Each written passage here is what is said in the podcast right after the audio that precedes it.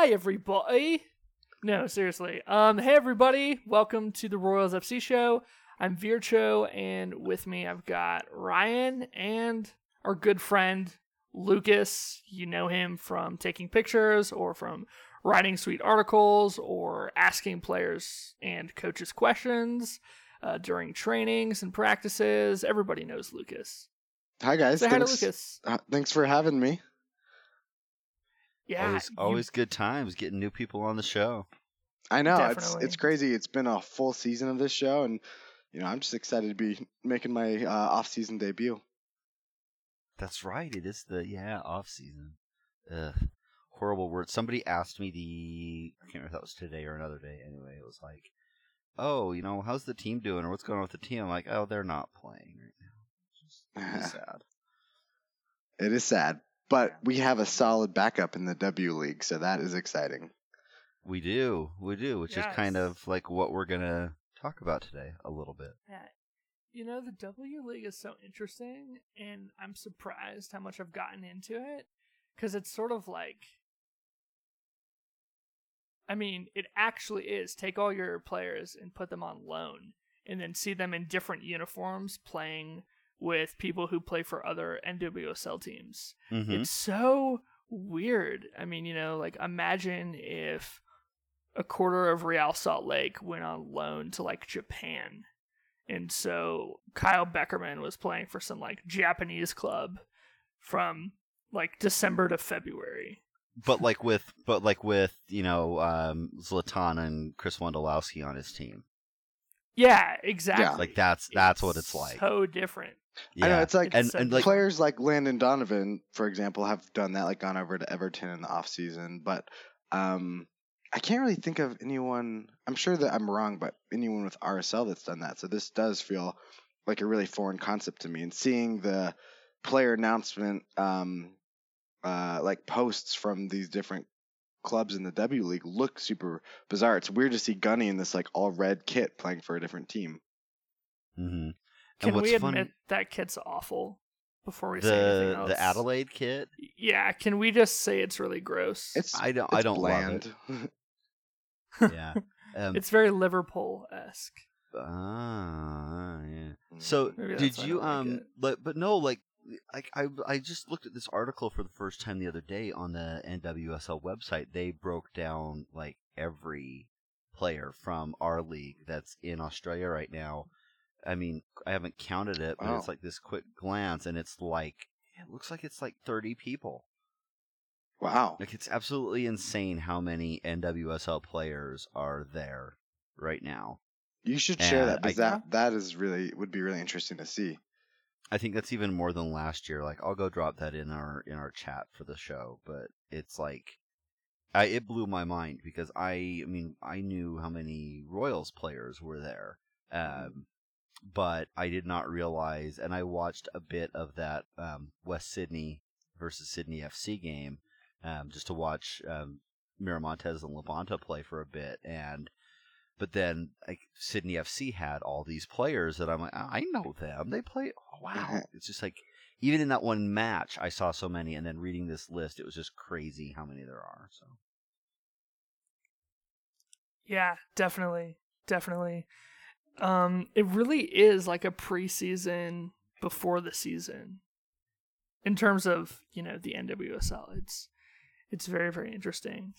Um real quick before we go in more into the W League, I feel like we should at least say this even though anyone who listens to the show knows this. Um but so the United States has qualified for the World Cup. Yay! So has Canada Yeah. not a big surprise um but that's gonna create a really really interesting situation this summer because you have becky sauerbrunn kelly o'hara christen press then you also have rachel corsie desiree scott diana matheson that's six players missing from your roster plus injuries which of course will happen but like we are really going to see the full extent of our roster. I think everyone on the roster is bar injury is going to play this year and that's kind of exciting. Yeah. Mhm. I'm super And I- curious how the NWSL handles that. Like, I'm sure they'll have a break, but how long will it be? And even just think, yeah, thinking about Iceland, like I feel really bad for for Gunnhildur, but sort of glad she's gonna be here because I don't think whatever break is gonna is gonna do it because we are more than any other team have the most international players. This is gonna this is gonna be the part of the season that hurts us the most. Yeah, uh, and I'm I'm I'm trying to go back and look and see like what their break was like last like four years ago because I think it was pretty substantial. But then I also don't think that they missed.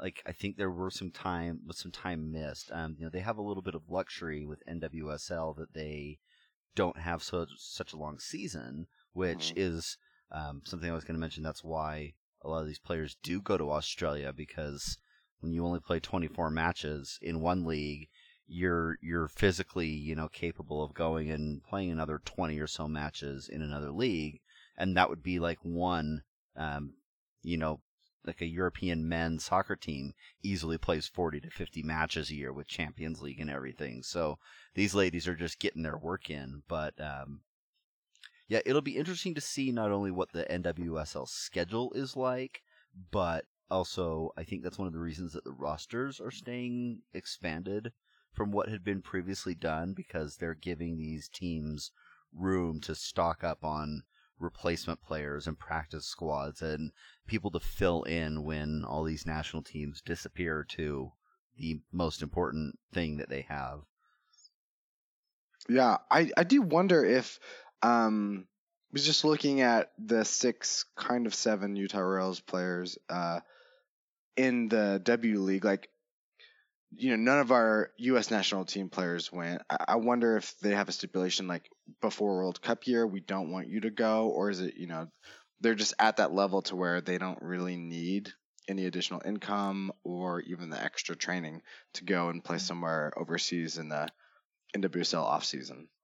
Yeah, I'm not sure that I've ever seen. They may have something, you know, in their in their U.S. contracts that say they don't, you know, play outside of NWSL. But I I don't think that I've ever seen any of our our national teamers go down there. It's usually the, uh, uh, for lack of a nicer way of saying this, this kind of the second tier of U.S. players go spend their time over there because um, at, like you kind of said, the national team players are going to be playing friendlies at the international level and Mhm. spending their off season doing, um, you know, things that they don't, you know, necessarily need that kind of experience. Um, so, yeah, I don't know um, Yeah. why they thi- don't go and do things like that.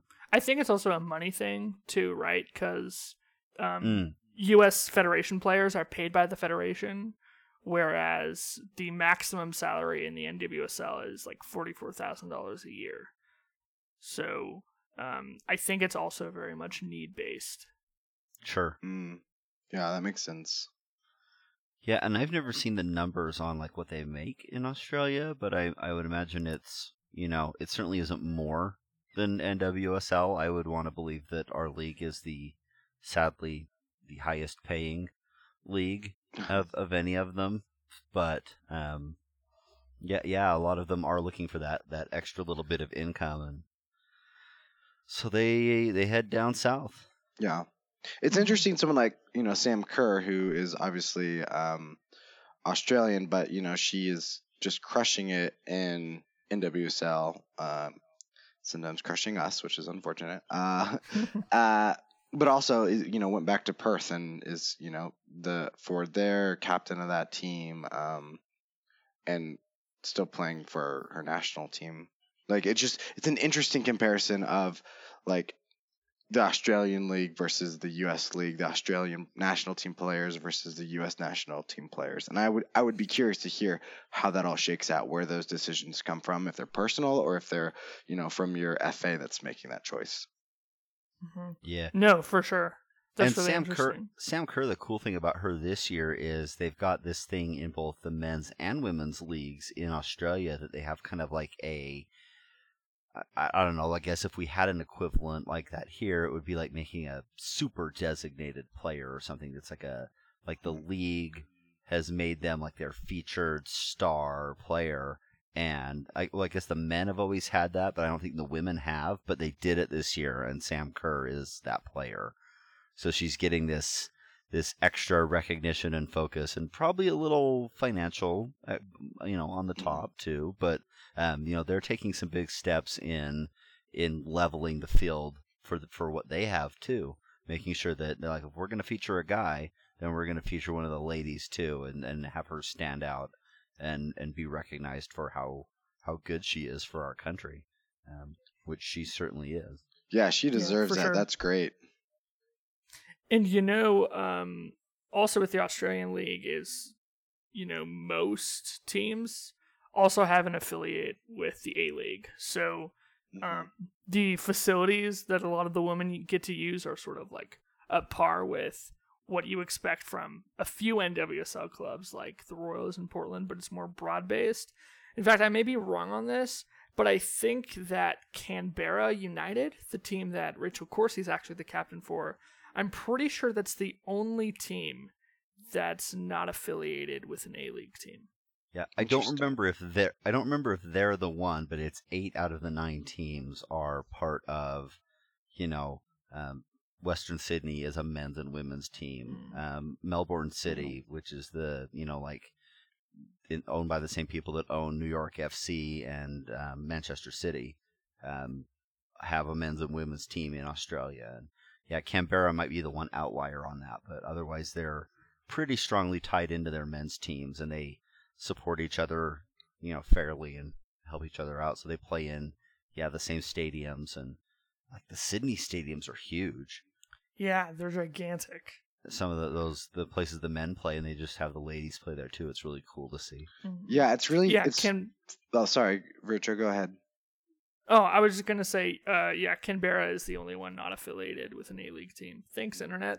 Yeah, yeah. I'm just looking at the the capacity numbers. It's really fascinating to see. Like, um, Canberra, like you said, 3,500. Uh, Adelaide United, 3,000. But then Sydney FC, 45,000 capacity. It's it's kind of crazy. For sure. You know what I just realized? We were gonna lead into this doing Austra- Australian accents, and we didn't do it. Maybe that's for the best. It it, it definitely is. I'll just have Right. to rewrite the chorus We'll article. just, we'll just, we'll just have to be we'll just have to be like well we can just drop like a like a crikey she scored a stunning goal there and you know something like I don't know I am good. so terrible at Supplement a bit. accents. Uh, I'm so terrible at accents, but I watched two YouTube videos on how to do Australian accents today in preparation Uh-huh. for this podcast. Um, Well done. Not just for fun. Uh, and uh, I still can't do it. Uh, but it was really interesting because they're like we're explaining like the I becomes sort of more of an like oi sound, so like then becomes like, and like these little subtle things that you can Yeah. do to like sort of pass off as an Australian accent is it was fun and then i was like just trying to talk normally like that and just it sounded like a terrible cockney accent yeah, Yeah, my- either, do that or you end up sounding Scottish or something like it's it's bizarre it's hard, it's a tough ac- accent to nail down it is It is. It really, really is. Um, right. So ditching the accents. Um, so talking about some of the players that we have going over there. So unless you've been living under a rock, you probably already know this, but we'll rehash it. So Lo LaBonta and Sydney Miramontes play for Western Sydney Wanderers. Rachel Corsie, uh, as we sort of already mentioned, is the captain of Canberra United. Um, which also um, the fact that she's a captain, it seems like everywhere she goes is kind of interesting. Um, I almost wonder if when Becky retires, like she would probably be the one to take over. Um, regardless, so Gunny is with Adelaide United, um, which is kind of cool. Uh, there's an Icelandic teammate of hers on that team. Uh, Katie Stengel is with the Newcastle Jets. Samantha Johnson is with Melbourne, and Katrina Gorry is with Bris- Brisbane Roar. well specifically um, Sam Johnson's with Melbourne Victory not Melbourne City Ah, yeah. Th- thanks for that, Ryan. import- important distinction i got confused about sure. that earlier today Yeah, that's that's the tough. Like, there's two teams there, and there's two teams in Sydney, and it's like, which one are you talking about? Um, hmm so even in Australia, they have that whole like problem that we have with LA and New York here, where you got to remember which team is. hmm for sure. And it's Um, uh, with you know the the recent games. It's really cool to see that everyone who's, I think everyone whose team played, uh, they got minutes. Is that right? Or or I might be confused in that. yes, yes. Um, Oh, nice. so so every Royals player got minutes, And I and that's what we're going to continue to see. I think they started right because uh, the two teams that didn't play were Melbourne Victory and Newcastle Jets, and that's Sam Johnson and Katie Stengel. So I think they're on Thursday. so Thursday. Melbourne So Victory oh, what's that? played. They did play. So Yeah. Melbourne Victory played. Okay. It was Okay. Melbourne. Wait. Yeah, yeah. Melbourne Victory played. The team to sit Newcastle out was didn't play. Newcastle. Yeah. Yeah. But no, you're right. Um, and that's one of the things is so even though the W League is one of the best women's soccer leagues in the world, it's still a step below the NWSL. So when our players go on loan, they're kind of shoe-ins for starting positions. So it just all adds up to the fact that it's preseason before the preseason. Um, you know, players on our team are going to have the opportunity to not only improve their skill sets and for their practice with different types of tactics, but you know, they're all going to get a lot of game time minutes, which is cool. So, kind of actually be surprised uh, if you see some of our players on the bench, especially considering how small the roster sizes are. If you look this weekend, um, the size of most teams' benches was four players. So, mm-hmm. yeah. Just something to be on the lookout for. Sorry, Lucas, I think I cut you off. No, no. I mean that that's exactly what I, I was like wanted to talk about. Like it's it is great to see um our players staying sharp, our players getting starts. Like um yeah, I think it's a benefit for the Royals that, you know, their their players are getting reps at, at a competitive level. Definitely. And I'm- definitely. and it really makes me want to track all the games to see like who is playing who. Like it's gonna be interesting to see Stengel go against Johnson, and I'm curious how how that you know one's a forward, one's a, a center back. How's that gonna go? Yeah, absolutely. Absolutely. Yeah. That's another thing that adds to the hype, especially for me, is that And like one thing for me about Stengel too is I'm I'm interested to see if she has um, similar success to last year. Um, last year's W League, she finished like one or t- maybe two goals behind Sam Kerr for the Golden Boot, which was um, one of those things that got me really excited about her being a Royal. Was I thought, well, man, I hope she like carries over some of her scoring, and it did take her some time to get going here, but um, the level of competition's different, but you know, if she can get in a little groove again and come back here ready to to carry some scoring, um, that would be great for our team. And didn't she? I mean, Yeah. she won the Golden Boot la- this past season with the Royals. Didn't she win it when she was um uh with Bayern? She was she one of the two years she played there. She was the um, she was definitely Bayern's scoring leader. She might have been the Bundesliga scoring leader that year too. I'm not. I'd have to go back and look, but um, yeah. That's awesome. I didn't know that. I didn't, you know, I just didn't really know who she was when she was added to the to the Royals roster, and so you've got names like Amy Rodriguez and uh, Kelly O'Hara, and you don't think anyone, especially with A Rod, like is gonna is gonna take the Golden Boot. Uh, uh, definitely after the addition of Christen Press, and it's a little it's a little strange because you want to see um our big signings do well, but it's also awesome to see a player like Stengel like perform really well. Hundred percent. Hundred percent. Yeah, she had a great year. I think she's going to continue to have great years. Um, you know, even though Press came in halfway through the season, outscoring both of them combined is, you know, that's a pretty big deal. Uh, sorry, both of them being, um, you know, Press and Amy Rodriguez. Out of it a bit. Um, so just some other things about the W League, if you're new to it, just to sort of know about. Um, is so runs from October to February. There's nine teams. Each team plays 12 games. Then it goes into a semifinal playoff format. So very similar, actually, pretty much the exact same as the NWSL. Um, and so obviously every team has a bye with the uneven number of of people in it.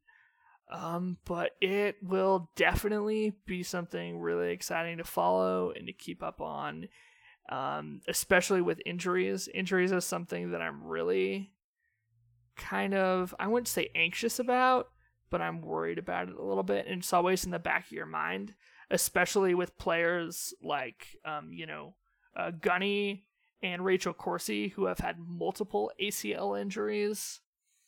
Um, you know, you don't want to see something like that happen and then have them miss the upcoming year because of it. Mm-hmm. Yeah, it's always a little nervy to have players outside of your team's control like that. Mhm. Definitely, definitely. Um we'll just take a quick like recap at the at some of the games that happened this weekend. So uh, Western Sydney Wanderers took on Sydney in the Sydney Derby. Uh, did not go super great for Lo LaBonta and Sydney Miramontes. Um, Lo LaBonta had a fantastic game. Um, hit the woodwork. What a screamer it was. Really wish it would have gone in. Um, she made some great tackles. Had an overall pretty solid game. Uh, she took three shots. She was great in the build-up play. Um, but on the other hand, Sydney Miramontes was not exactly great. Uh, she played as a center back instead of uh, on the on the outside is of the outside back, so that was definitely interesting. Um, but she was responsible for at least a goal, and there were definitely some tracking problems. But she also joined the team late, so hopefully we'll see some of that fixed. And uh, you know, I think that this next season will be pretty critical for I think Miramontes, and I think in the W League as well because you know obviously Scott Parkinson. Hey Scott, know you're listening. Um, and you know uh, Laura and Amy, they're watching these games, and you know Sydney is sort of coming to an age where she's not exactly about to peak, but she's getting there. And when you look at the ages of Kelly O'Hara, Becky Sauerbrunn, Becca Moros, all early 30s, right? Um, you start thinking about the future just a little bit. Uh-huh. When Sydney Miramontes is the youngest player on the team, um, in terms of the Royals, it'll be it'll be interesting to see whether she can step up and take those opportunities. Um, but again, she played as a center back and she did not have a good game at all. Ryan, you watched that game as well, right? Do you have any comments? I well, I watched like I don't know most of the first half at least. Um, but yeah, I uh, I definitely thought that I mean, yeah that one that um, that Miramontes just kind of watched the the passes go around her, and and then I mean she realized it the second it happened. They just kind of kind of outthought her right there, and that was unfortunate to see. But I mean those are the learning moments, right? Especially for a Mhm. for a young defender to um, pay attention. I mean, those probably aren't too dissimilar from things that we saw Justen Glad go through with RSL. Um, Absolutely. got got thrown in really young, and there were sometimes he got caught ball watching and and got an earful from Nick Rimando. Uh, so you know, it's just you, you you take every experience as a positive as much as you can, and say, you know, next time that's not going to happen to me. Um, she was also dealing with um, what wasn't that Caitlin Foord, who's one of Australia's Yes. best players. So yeah. like no shame in in having a top striker around the world kind of put one over on you and sneak in and, and get a goal there. So um, yeah and i and i thought lowe looked great. I mean she was all over the place in the midfield um, just really active. Um, something about being in australia i think just energizes her and gets her really excited and focused. And um, th- those are things that you know bode well for because a lot of what these players do when they go down to the W League too is they're trying to make sure that their club coach in America is uh, you know that they're impressing them saying look here's what I can do and, and maybe they don't get opportunities here to play those to play that way uh, but their coach in Australia will let them try it or let them do it or that's what they want them to do um, and also you know there have been several instances on many national teams where a player who's not even in their coach's eye at all goes down to Australia and kills it, and suddenly they're getting call ups at, at, the international level. So exactly, it's a super awesome opportunity for these uh, for these players all the way around to just go out and play hard and, and, you know get some new experience. Sometimes they try a, a little bit of a different position than what they're used to, but it it lets them broaden their skill set and stay sharp and try and impress you know everybody that they know. Uh, so um, it, it's it's fun to watch from that perspective too because we might get to see players that we know uh, as a certain type of player or in a certain position do something different and maybe a little unexpected, but then, you know, that's the kind of stuff that Laura Harvey can watch these games and go, you know, I never thought to use her that way. But when she comes back, and especially with the with the World Cup and and the opportunities that are going to be there for players to get a good chunk of the minutes in the middle of the NWSL season, um, if if Har- if Laura Harvey has options of how she can put the lineup out on the field and really take advantage of these skill sets, uh, it just it helps everybody all the way around. Mm-hmm. I am curious how playing you know full season with uh, Utah Royals and then um, a, a, presumably a full season in the W League and then another full season um, in the NWSL is going to affect a player like Corsie, who's you know 29 or 30 um, that's a lot of games over a year, especially when mm-hmm. you've got the World Cup in the middle of of a net of you know your club season. Like, I just I worry about injury to her for you know for selfish reasons because I want to see her continue to do well for for the Royals, but also like that would be real tough international team if she were to to be injured at really any point if it was an extended injury. But same with um, you know, uh, Gunny is also 30, and she played. She started, and I think went the full game for every Utah Royals game. She's the only player that did that. She got, I think, every yeah, minute. You're correct on that. I mean, it's insane numbers. Like comparing her to anyone else on the team is just like pretty nuts. Um, but you know, like I'm just curious. Like she's 30, I'm I'm 31. I if I tried that, I would literally die. Uh, mm. That's probably why I'm not a professional athlete. Um, but yeah, I'm just I'm I'm curious to see like these players do this regularly, so they're used to it. But at some point, you think that has to be pretty hard on your body. Yeah, definitely, definitely. Um, you know, we will we will wait and see um, how that happens. And, you know, in case something like that happens, that's also, I think, you know, on the other hand, why the W League is so important because you do shift Sydney Miramontes to center back, you know, which is very likely be something that will need to happen come next season during the World Cup. Right on, y'all. Right on. Um, should we go to the next game? Let's next do it. Game. Next game. All right. So Bris- Brisbane and Perth. Um, this game doesn't have a ton of relevance to us. Obviously, um, Sam Kerr plays for Perth, and uh, you know Katrina Minigori plays for Brisbane. She had her hundredth appearance for Brisbane, yes, which is did. pretty freaking cool uh, for a league that only plays 12 games a season plus playoffs. You know, and that being her hometown hometown club, that's really cool and so ecstatic for her. Um, granted, we don't know what the situation is going to be with her next year. That'll be really interesting to see. Um, her option was declined, but as the season went on, you know, she lost her spot to Lo LaBonta and uh, Taylor Lytle's form picked up drastically. And dang, Taylor Lytle was incredible, um, but she really lost that spot. So who knows if maybe the coaching staff sees her at surplus value, maybe she doesn't want to be here. But it definitely comes back to, I think, in a situation where she wants to be here and the option was just declined, it goes back to I think this notion of the testing ground that she can work her way back into the team or you know she can work her way to a new contract with the Royals potentially with a good year which I mean I think undoubtedly is going to happen. She was in the first team All 11 for the league last year. She's an incredible player. I think it just comes down to consistency and if she is meeting expectations to the point enough where um, she's an asset that can probably, at least in terms of the depth chart, play over Lo LaBonta or Taylor Laddle. Who knows? We'll see.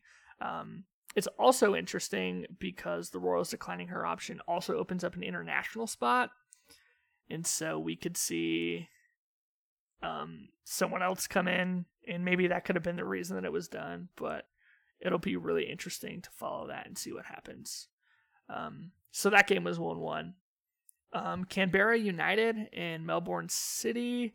Um, Corsie obviously played. Canberra won 2 0. Uh, did either of you watch that game? I did not. Yeah, neither Um, did I. I'm interested to see, like, you know, I was just looking at last year's standings, and Canberra finished fifth and, you know, just out of a playoff spot, um, and had a negative goal differential. Uh, you put a defender like Corsie into your team, and I wonder if they'll be a little tougher to, to score on, and maybe they'll pick up a few more wins this season and, and get into the playoffs. That'll be, I mean, she can certainly, in a short season where the, you know, the margin, I mean, there were 18 points separating first from ninth last year in that league. So that's not like a, a horrible thing to make up. And um, I mean, well, that's half the season is is 18 points worth. So it's small little differences, and and goal differential can play a huge part in getting wins, um, or even you know avoiding draws if you're not just outright losing. So um, they could become a team that that does a little bit better just because she's there to uh, help out with the defense. Mhm. Absolutely, absolutely. Um, real quick, something I forgot to mention. Um, so Gorry did have a pretty solid game. Uh, she created four chances, which is kind of a lot. Um, and she also took three shots. So Nice. we'll see how that goes. Yeah. Um. All right. Shall we go to the last game that week? Okay. Cool, cool. Um, pretty boring game, honestly. Um, so Melbourne victory versus Adelaide United. Um, it was interesting in the sense that you did have a battle between Gunny and Sam Johnson a little bit. Mhm. Um, but it was 0-0, so not super eventful. Um, but Sam Johnson had a pretty solid game, at least looking at the stats. Uh, she had 71 passes in that game alone. That's quite a few, and that puts her at um, third in the league for most passes. Um, and then lastly, so uh, the Newcastle Jets and Katie Stengel had a bye, so um, no results on that front, but they will play Melbourne Victory this Thursday. See, and there you get there you get Stengel and Johnson. Like, Yeah, exactly. how do you how do you you know practice defending your teammate and somebody who you know can uh, get on the ball and like a lot of her goals in um, in the W League last year were what I kind of call the the typical Katie Stengel goal, where um, you know she's not creating a lot of that herself, but she's there to pick up a loose ball or make a late run and be on the end of a rebound or something like that.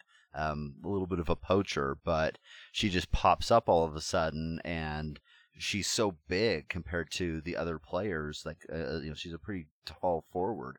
So she just shows up and the defenders kind of don't step in on her fast enough a lot of the time. And she gets some good chances to score. But then we know Sam Johnson's not afraid to lay into somebody. So that actually, I might have to make sure I watch that one. Yeah, that's a really that's going to be an battle. exciting game. Uh, because it's just going to be fun to watch two of our players in opposite positions really go at it, and super curious how that goes. I think uh, I'm I'm curious if that'll create more more battles or if they'll be nicer to each other. I would inc- be inclined to think that Johnson is a player who's if she knows you, she's probably going to be a little bit harder on you, and she's already a pretty tough player. Um, and yeah, so if I'm probably not going to stay up to watch that one, but um, these are all available on ESPN Plus, and that is just such a great value. So I think I'm going to try to catch that one probably sometime on Friday. Yeah, For great sure. shout. Great You know, shout, I- Lucas. I noticed during the um during that USA Canada game for the for the CONCACAF championship, there was a time that um that O'Hara like just slid right in on Diana Matheson and like got up and didn't even look back like, yeah, we're teammates but not tonight. um I'm getting the ball from you and um that was pretty yeah, so yeah, I, I definitely think that when teammates are uh, on the other sides of things. You know, when, you're competing, uh, you just go for the win, and it doesn't matter if you. I mean, obviously, you don't want to hurt anybody, but you, um, you know, you can't back off on them just because you're friends on your club. Yeah, I mean, I noticed when I play pickup on Sundays, if it's someone I don't know, I tend to be tend to be a little nicer. If I know them, like I'll go way harder because I'm like, oh, like Mhm. they know me, like it's cool. It's just a game. Uh, and I think when you're at a pro level, it's probably much more intense. Mhm. Sure. For sure, for sure. All right, so breaking from the W League and going transitioning to the more interview style. Obviously, we've heard from Lucas a little bit. Um, Lucas has done some awesome stuff with RSL Soapbox. Uh, great friend of the show. Let's back up a little bit. How did you get into Real Salt Lake?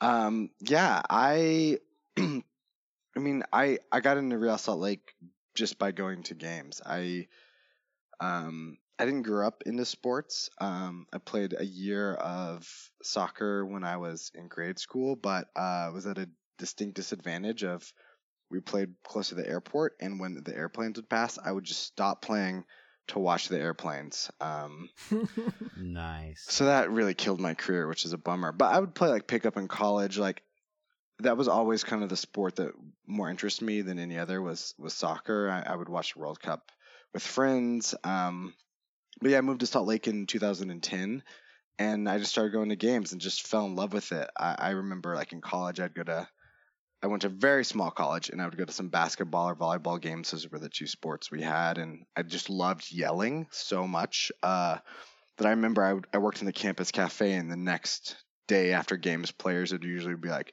great support last night. It's really good to hear you out there, like showing support for the team. And I always wanted to be like, well, I don't really care. I just like to yell in public. Uh, but and so I went to an RSL game. I'm like, oh my gosh, there's like twenty thousand people chanting the F word right now. Like this is like my jam. Um, and yeah, so from there, just uh, started to go pretty regularly. Um, uh, one of my friends, Alex Gavari, he uh, he got season tickets with uh, me and Howie Smith, who's done some stuff with Soapbox before.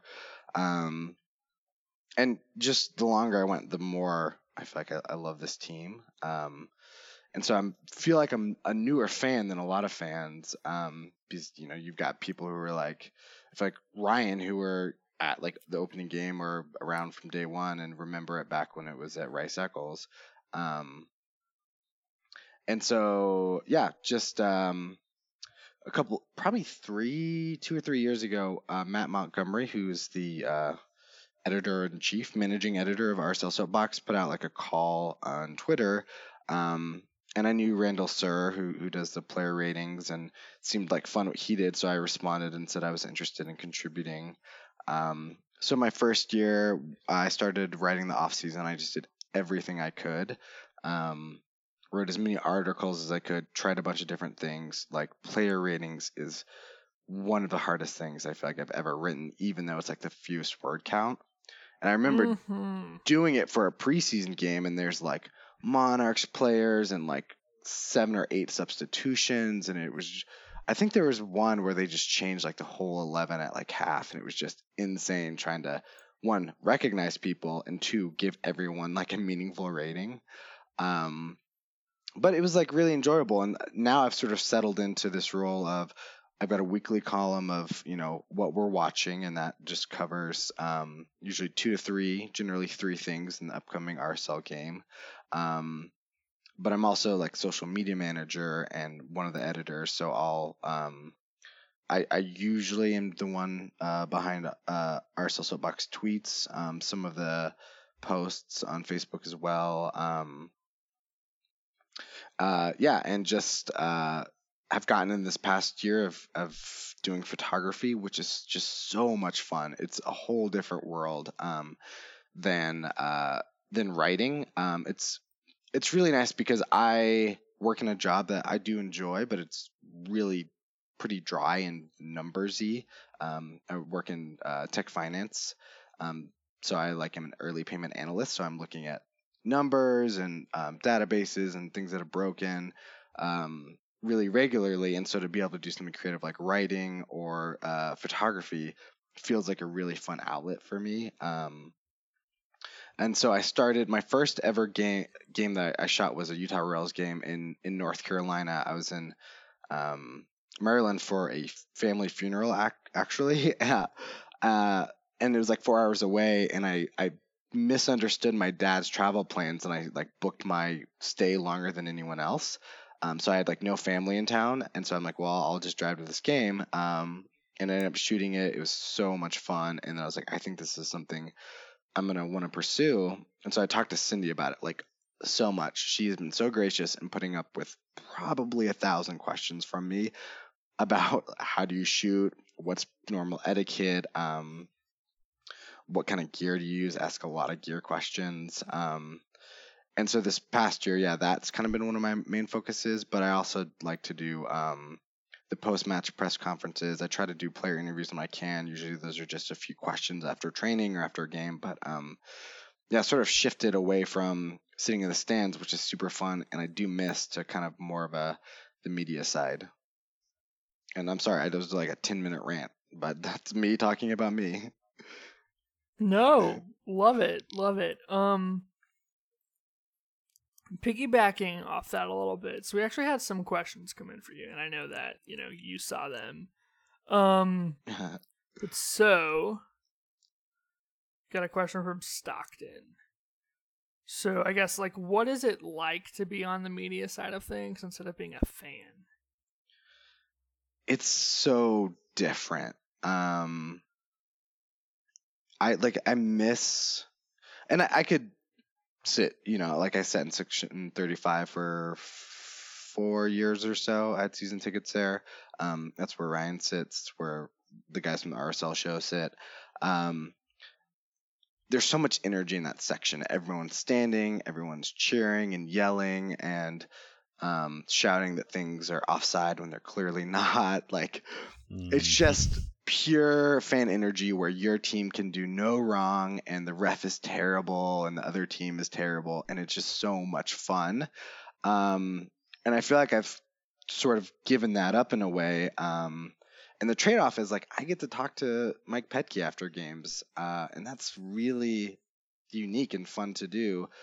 But like i do miss just like being in an rsl jersey like waving an rsl scarf um, so it's been a weird transition, and I've definitely been trying to be very intentional about um, how I use social media because, like, RSL follows me. Um, people, there's a, a, few players that follow me, so I can't just be like, uh, RSL isn't going to make the playoffs. Like X player, X X staff member needs to go. Even though there are times where I have opinions about those, um, so I, I guess now I just try to be more tapered, a little bit more professional. Like I know RSL Soapbox is at the end of the day like an online blog, but I still want to approach it with a certain level of like journalistic integrity because I think ultimately that's what's best for RSL, and I want to see Real Salt Lake and Utah Royals and the Monarchs and the Academy succeed.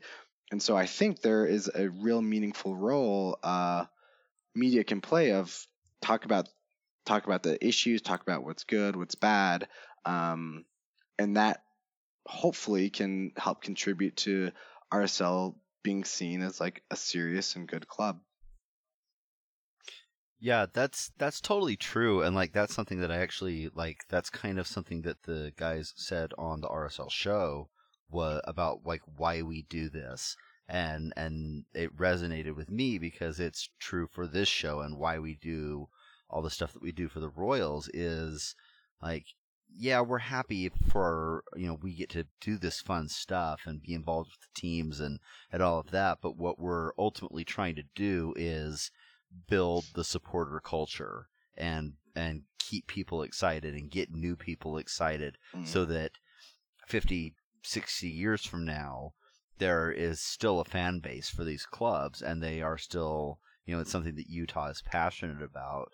So that's kind of the fun of all of this is is bringing what we feel ourselves out and then, you know, helping, you know, like you say, not just like be negative and tear the team down, but that's one of the things that actually got me into all of this in the first place was trying to be like you can be critical, but there's a positive way to do that that um, tries to help you know do things in a in a better way than just being kind of a jerk all day.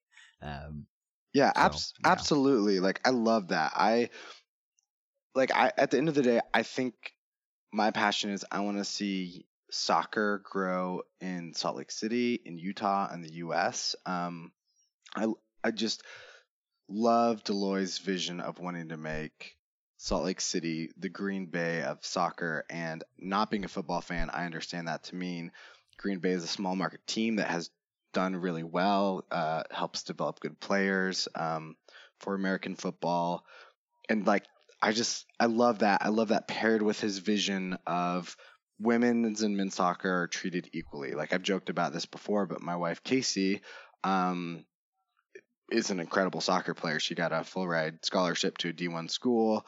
Um, she's from um, Logan, and like I've joked about that had Dell Loy's vision and what his developing vision of having like a women's girls academy like been in place when she was growing up, I probably wouldn't have married her because she probably could have gone pro. Um, and so like uh, it kind of works out for me, but you know like Utah can legitimately be a place where both men and women are developed as boys and girls into like really great players, and I think that starts with people being fans of Real Salt Lake, of being fans of the Royals. Um, because if you grew up idolizing your local MLS or NWSL team, like I want to be, I want to be like Killer O'Hara, I want to be like Kyle Beckerman, then I think that translates into like I'm gonna play like I'm gonna play soccer or you know my dad, my mom loves this team. Like I love this team. I got that from them, and it just grows and grows. Um, and I think we're seeing that, and we're starting to see that. Um, like just guys like Bofa who are from Park City, grew up watching RSL. Like that is so cool to me. It's so awesome to have those players on our team, and I hope that that just continues. We need Ashley Hatch on our team, by the way. yeah, Wink, wink, wink, wink. I think it may happen. I hope so. I say that mostly out of hope, not knowledge, but wink, wink. we just start that rumor, and maybe Dell Loy will hear it and be like, "Well, I guess so." People are writing about I mean, it. that's that's what we did with Christen Press, right? oh, that yeah, more or less. yeah. We should just take credit for that. We signed Christen Press.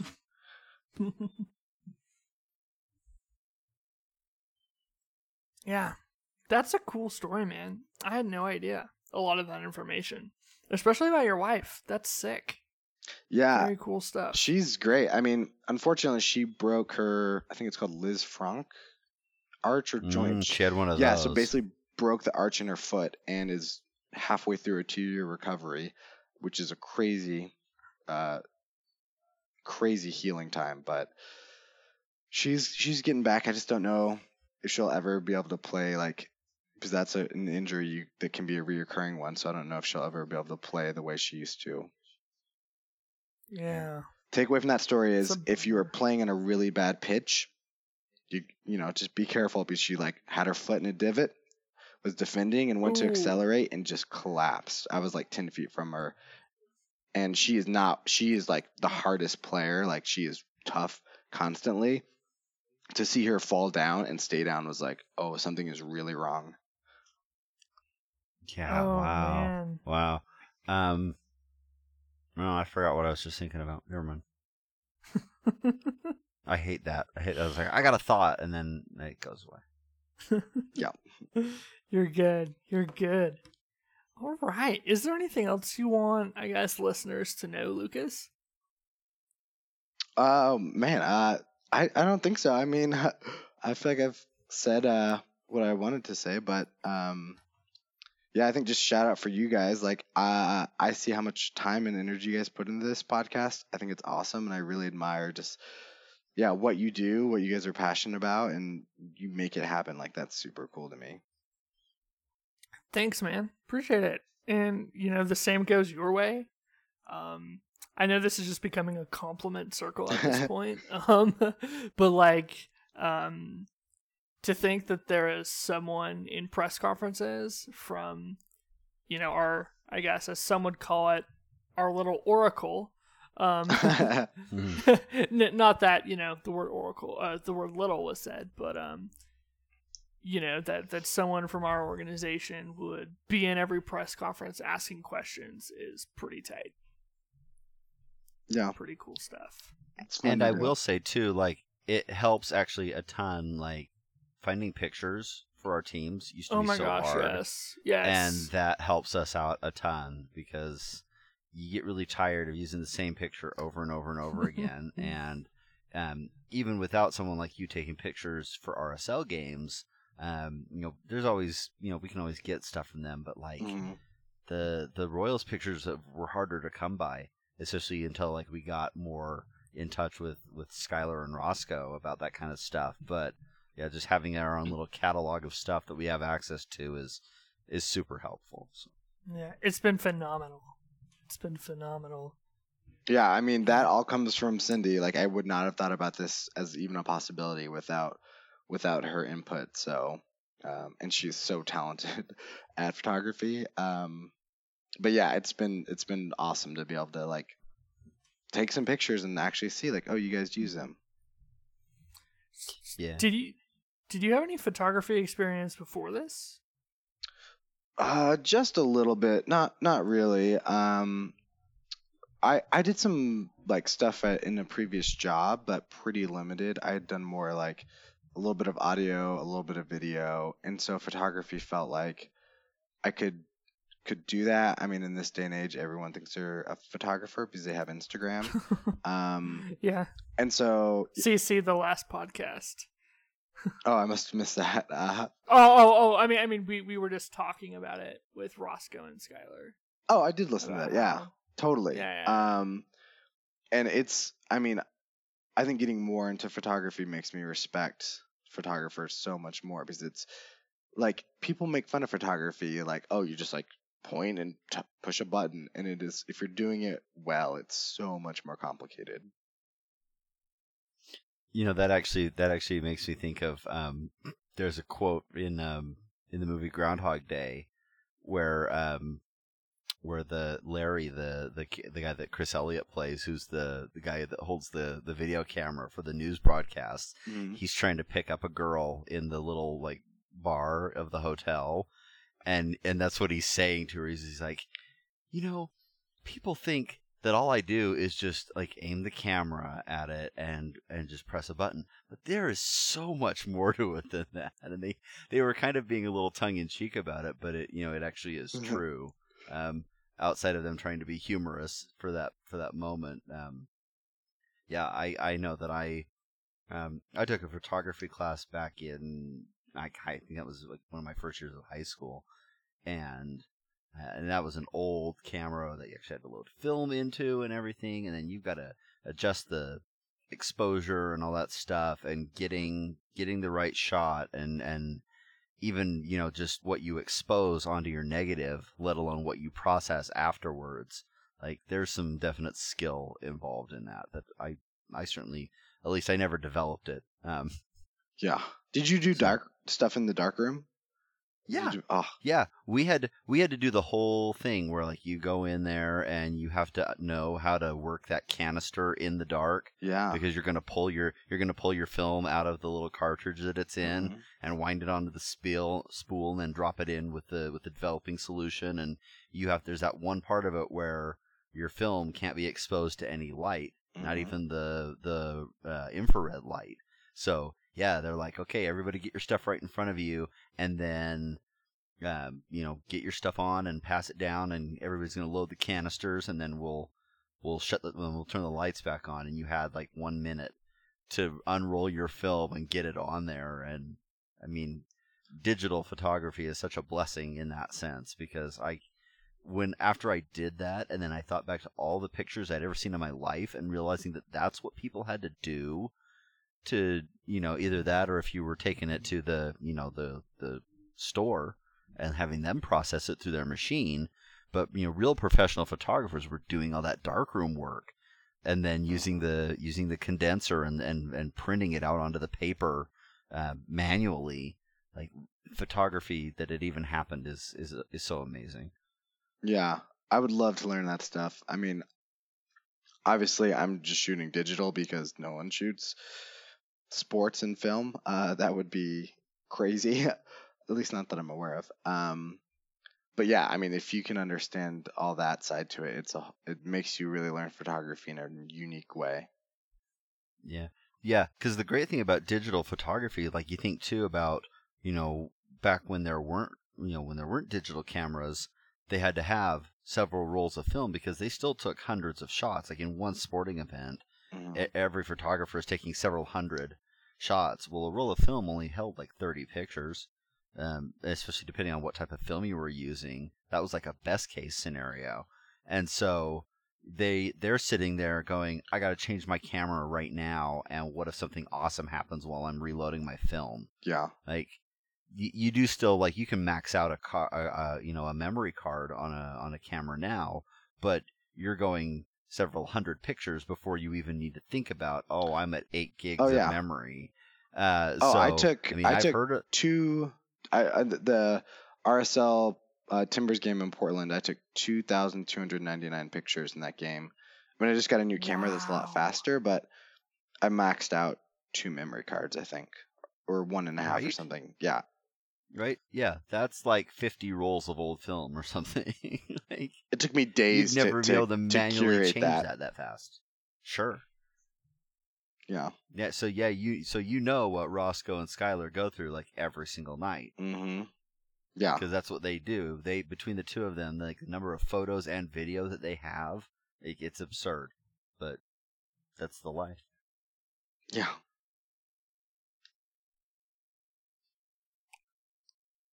So much stuff that I didn't know. It's it's dang. We're Dang. blowing, we're blowing your mind, man. Yeah, I know for sure. Anyways, this has been a great podcast. I'm gonna Oh, head before- out. The reason bef- I've been so weird is because I haven't eaten since 5 a.m. So I'm gonna do that. oh my gosh. Oh, sorry, Lucas. Were you saying yeah, something? just before I don't think we covered this, but um, and most people probably know, but Killer O'Hara had ankle surgery. She's scheduled to be out eight to twelve weeks, and it was just a cleanup. Um, uh, yeah, this is the press release. U.S. national team uh, defender Kelley O'Hara has undergone arthroscopic ankle procedure to remove loose bodies in her right ankle. The surgery was was, was performed this morning. It's a couple days ago in Atlanta, and she will be sidelined for eight to twelve weeks. Yeah, So that's good. That's good be su- news. I would not be surprised, honestly, if like some of her foot issues that she's had are tied into having stuff in her ankle too. That's making her Mhm. st- like you know that's all connected. And if you're if you're feeling pain in your ankle and then you start stepping differently and then you put pressure on your foot in a different way as a high impact athlete like soccer players are, like who knows if that's like not been helping her for a while now. So totally Yeah. a good idea to just like friendlies in Europe with the national team aren't worth missing your club season and the World Cup next year if you can take care of that now. So Absolutely. she, she, she had some, she had some cute pictures of, of her with her sister on her Instagram the other day, where she's got her full like boot that goes up to her knee. That's that's keeping her ankle immobilized. yeah, right? I saw that. That's the that's the boot my wife had to wear. Um, but I'm really glad they're doing this proactively rather than her being out for. I mean, she got she played 517 minutes for the Royals. Like, you know, that's a player you hope that gets well over a thousand minutes. Uh, I mean, playing most games would be ideal. Um, and so it's great that they're doing this proactively in, in this window that they have that's not going to affect national team or club. Um, so hopefully, yeah, it's that fixes some of the things. Because I walked right past her when she got that injury mid-season. Um, like I was doing photography, she was coming off the field, and she was just like looked in so much pain, like tears rolling down her cheeks. Like you knew that she knew she was going to be out for a while, and I really hope that solves some of those issues for her going forward. For sure. Definitely. Great shout. Great shout. All right. So uh Should we call it there? Yeah, go eat I something. think we're good. Right, right on, everybody. I should do that too. All right, Uh, hungry podcasters got to eat. Yeah, for sure. Thanks for listening to the Royals FC show, everybody. Have a good one.